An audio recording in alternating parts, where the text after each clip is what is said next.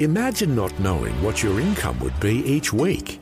Financial planning would be a nightmare. Almost 90% of Vision's income is free will donations. When supporters commit to monthly giving, it provides greater certainty when budgeting for regular expenses and weighing up new opportunities that arise. Knowing we can rely on regular gifts each month takes some of the guesswork out of operating a faith ministry. Monthly givers who share our mission are called Visionary Extra Mile Partners. And right now, you're invited to join this growing group of faithful supporters. The amount of your tax deductible monthly gift is completely up to you. What is most important is knowing that you are standing with us to reach Australia for the gospel. Click the banner at vision.org.au or in the Vision app to find out more about becoming a Visionary Extra Mile partner. It only takes a few minutes, but will have an eternal impact. Vision. This podcast is made available by Vision Christian Media thanks to the generosity of our supporters. Your donation today means great podcasts like this remain available to help people look to God daily. Please make your donation today at vision.org.au. What on earth is Pastor Jeff talking about? Something that has to be experienced, right? It's kind of like jumping out of an airplane. I can try to describe it, but until you've done it, you don't have a clue.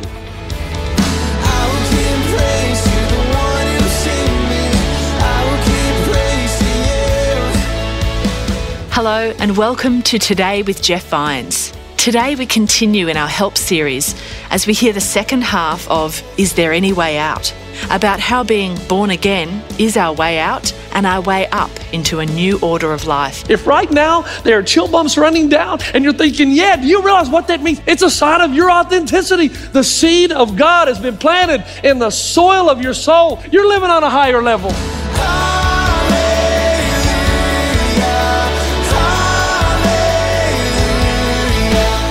This is Today with Jeff Vines, and the message is there any way out? James chapter 1 Consider it pure joy, my brothers, whenever you face trials of many kinds, that you may be mature and complete, not lacking anything. Now, I want you to notice something about that passage. Nowhere in that verse does the Bible say that God sent you your tragedy. It's an accounting term. Consider. It says, you know what, as a Christian, there's a part of you like Job, you want to understand all the intricate details of your pain. God told Job, no, you are finite, I am infinite. Let God be God. It's that whole statement again. You want the truth, you can't handle the truth. God's will, His power, His wisdom is so vast. How much do you really want to know? But God says, I'll tell you what you can trust. I'm going to use this to work you into the person that I want you to become. You're into the higher order level of life. I look at you. I, I, I am feeling as good right now as I've ever felt as your pastor because I keep seeing head bobbing. That tells me there's a lot of believers in this room. There are people who say, Jeff, man, you better get to the deep stuff. This is shallow already. I mean, I know what you're talking. You better get, give me something I don't know, right? You know that's the way God, the power of the cross becomes more real. The love of God, you're aware of that. You know that it doesn't matter if the pain you're in was caused by you. God doesn't put you on that uh, platform and say, All right, you got yourself into this mess, uh, you get yourself out. That's not the love of God. And because the cross, you know that God forgives. He doesn't give you a speech, He just says, Don't worry, man, I'm right here with you. I'm right here with you. We're going to go through this together. I don't care how you got here. We're in this together, and I'm going to release my divine energy into your life every step of the way. Before, when I said these things, if you're not born again, they're vague to you. You think they're ridiculous till God plants the seed. Do you, real, do you realize if right now there are chill bumps running down and you're thinking, yeah, do you realize what that means? It's a sign of your authenticity. The seed of God has been planted in the soil of your soul. You're living on a higher level. Your friends aren't going to understand. We want them to. You pray for them that God would plant his seed. Divine realities become personal realities. Secondly, a person who has been born again possesses a supernatural ability to enact the will. You're not just responding anymore to stimuli. You have all five senses. You have the ability to act. That's why the best thing that somebody who's addicted to alcohol can do is come to Christ. Then they're higher order. They got the power and the volition to make a change. Before that, you're living at a lower level of life. And in comparison, you're dead man walking. You want to do the good, but you can't. You want to defeat alcoholism, pornography. You want to defeat whatever, but you, you are powerless. But now you're in the higher order of life, man. And now, before it was a master over you, but now you're large and in charge. You tell the will what to do because you're empowered by the power of God through His Holy Spirit. Listen, listen, I had a friend in Savannah, Georgia. Name was Sam. Sam and I played a lot of golf together.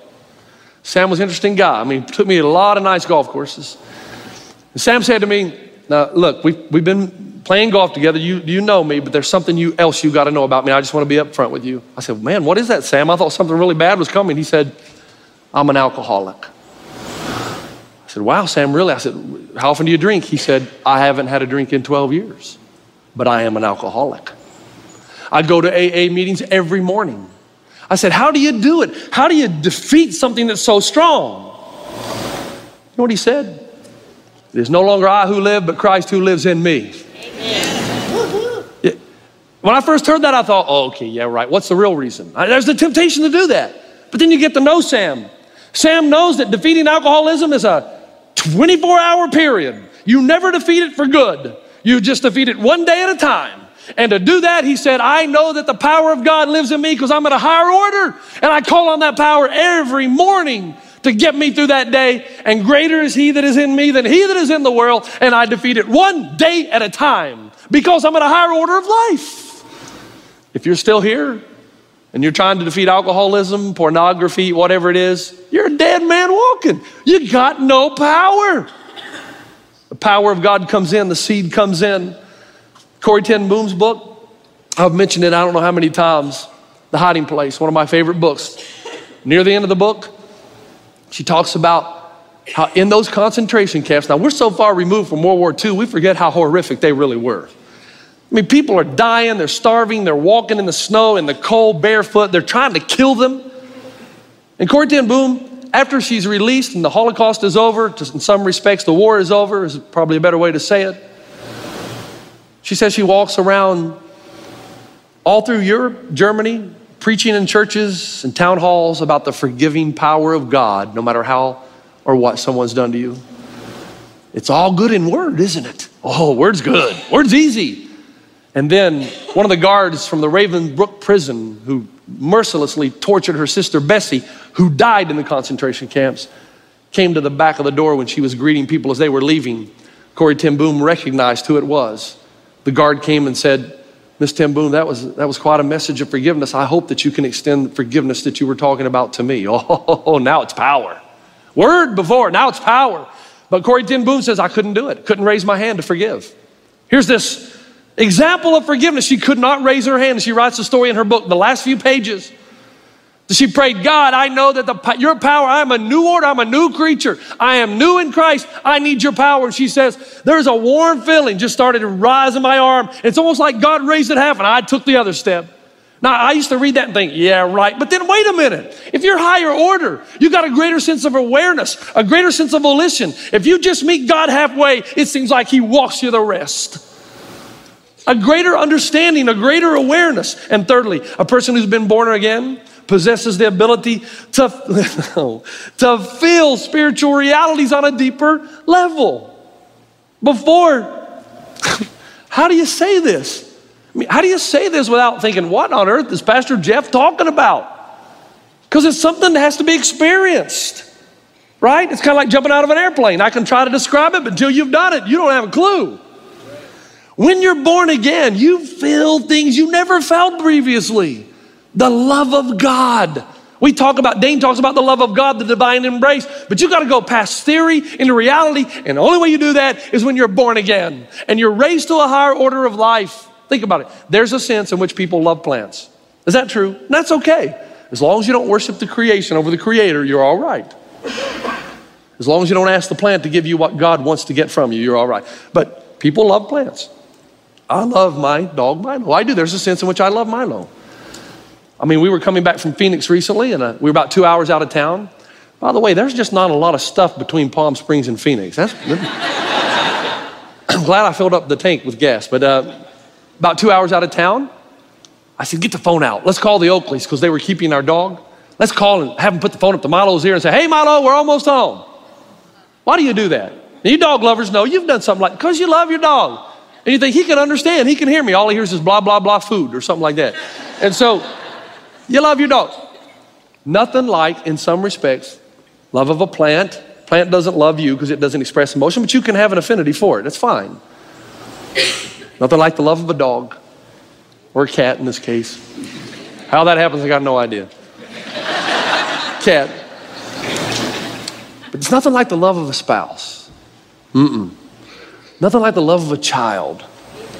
Nothing like the love of God. Nothing like it. When you're born again, man, that spiritual reality comes in and you feel the presence of God. And right now, the bobbleheads are going. Some of you, if you're honest with yourself, saying, you know, I've never felt that presence. Is it possible that the kingdom of God to you is word, but not power? There are people seated in churches all across America that the kingdom of God has been word for so long. They have a knowledge about it, but there's no power because they've not been born again. There's a new order of life, a new order of living, beyond word into power. So, first, quickly, it's the power of new life. Second, it's the power of growth. And this is where I've got just 58 seconds, according to the clock, to finish. You know that ain't gonna happen. But I'm almost done. Will you stay with me? I've not lost you yet. Now you can bob your head and say, You're okay. Just say, You're all right, all right. The power of growth. Now, this is the symbolism of the yeast. If you talk about the seed, I think Jesus would have held the seed up and he said, What shall I compare the kingdom of God to? Like this seed. Now, think about it. That seed is small, smaller than a walnut, smaller than an acorn. And you think, How on earth could that seed grow that big tree? But think about it. If the seed, a mustard seed, were to have a head on collision with a slab of concrete, who would win? Concrete every time. Oh, but what happens if you plant the seed under the concrete? It cracks it every time. Why? Because the seed is a, it's organic, it's a higher level of life. Pavement's inorganic, it's nothing. It's stuff. And over time, slowly it grows, it grows, and it cracks the pavement. What's your point? A lot of people, when they become believers, they want their problems to crack. They want the problems just to roll right off them. Jesus is saying it doesn't work like that. He says it's like yeast. It's like you take the yeast, you sprinkle it into the dough. It doesn't change the dough. It's still your personality, your temperaments, your problems. But the yeast goes in and it builds and it builds and then it grows and it pulls everything up and it brings you with it. So that over time, the sidewalk does crack, but it's not because your problems go away. It's because you have a new sense of awareness and you see them differently than you did before. Here, you're a dead man walking. Here, you know you got life in you. There's an awareness in those three areas again. You're aware of God's power, His presence, His willingness to take possession of you and do a mighty work even in the midst of your pain. You not only know it, you feel it. You have a greater will now, self mastery. You're not just responding to stimuli, folks. You respond to your problems based on the power of God living in you to accomplish His purposes in you and through you. And you know that whatever God calls you to do, He assumes the responsibility to equip you to do it. This is Today with Jeff Vines, and the message is there any way out? Being born again in Christ gives us more understanding, strength, and revelation of God's power and presence through life's challenges.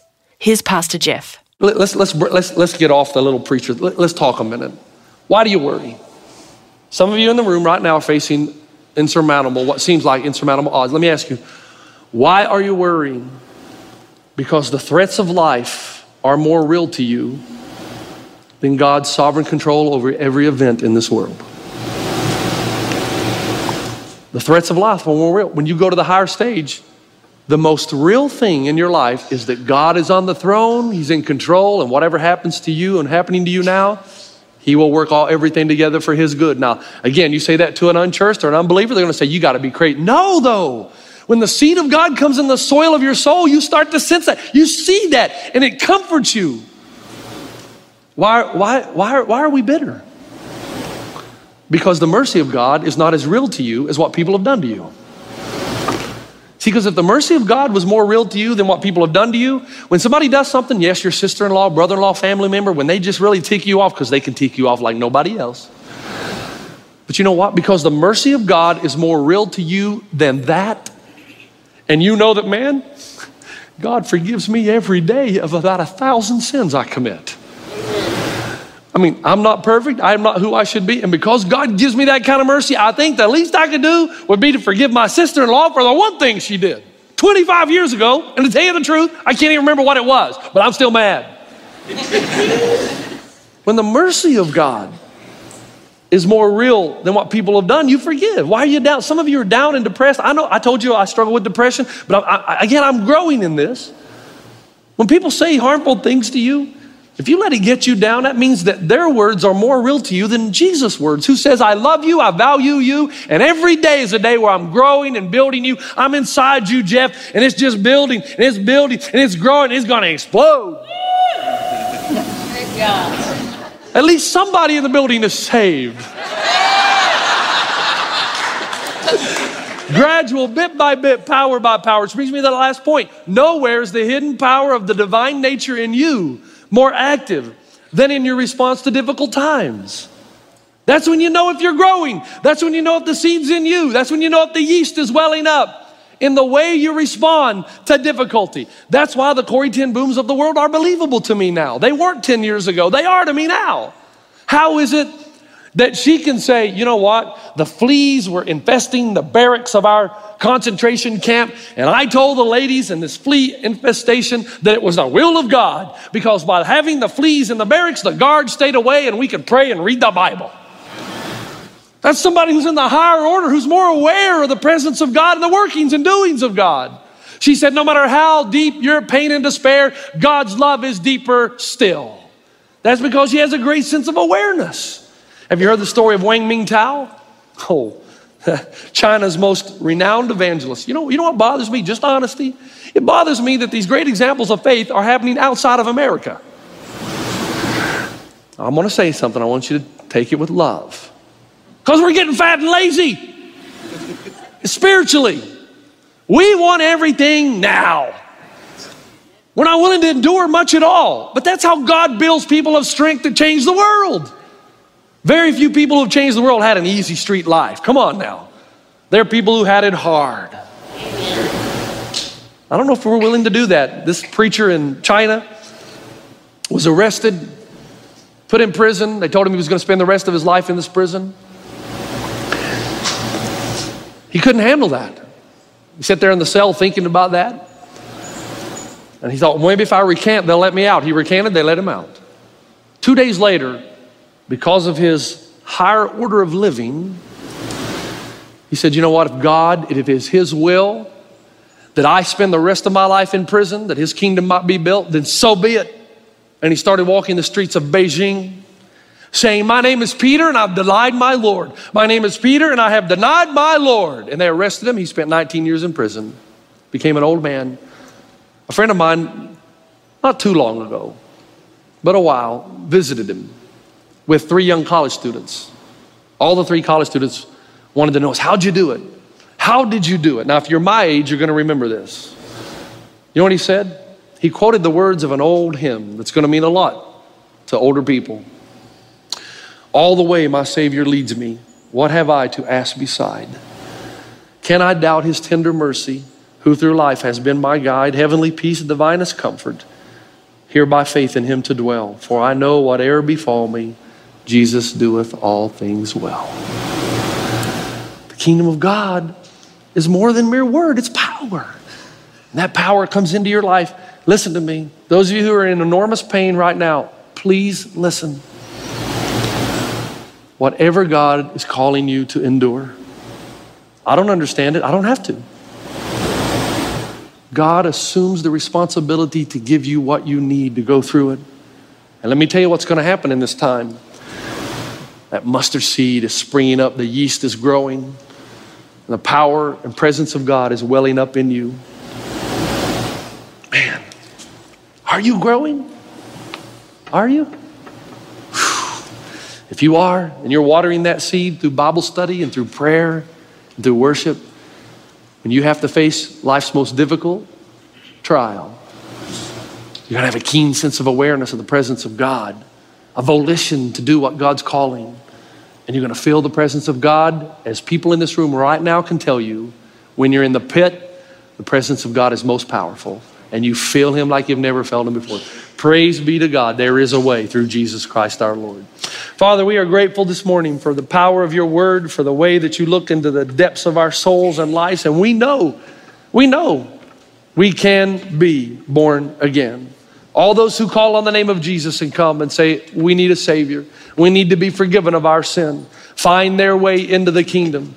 And as you place the Spirit of God, your Spirit into us, it is welling up within inside. It's not like dynamite, not like a sudden burst of power, but it grows over time until it cracks our problems and our worries and our concerns because spiritual realities we know the reality that you're in charge that you're in control that you're doing your mighty work in our life becomes more real to us that reality than anything we might face oh father we are so we're so pleased that you chose us before the foundations of the world we're so thankful that we've moved to a higher order of life. That our previous life, when compared with that, is this living death. But now we've moved past mere existence into real life. And for that, we will always be grateful that we have been given new life. In Jesus' name, amen.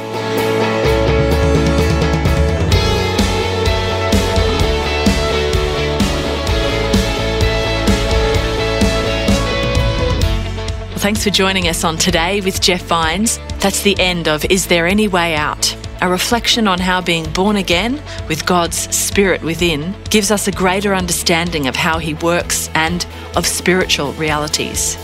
The Help series continues next time. Tune in to hear if you need to know what to do when the odds are against you.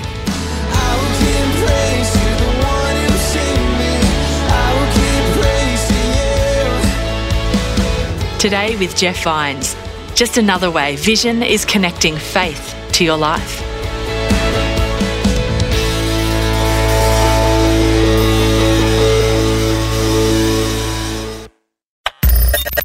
Thanks for taking time to listen to this audio on demand from Vision Christian Media. To find out more about us, go to vision.org.au.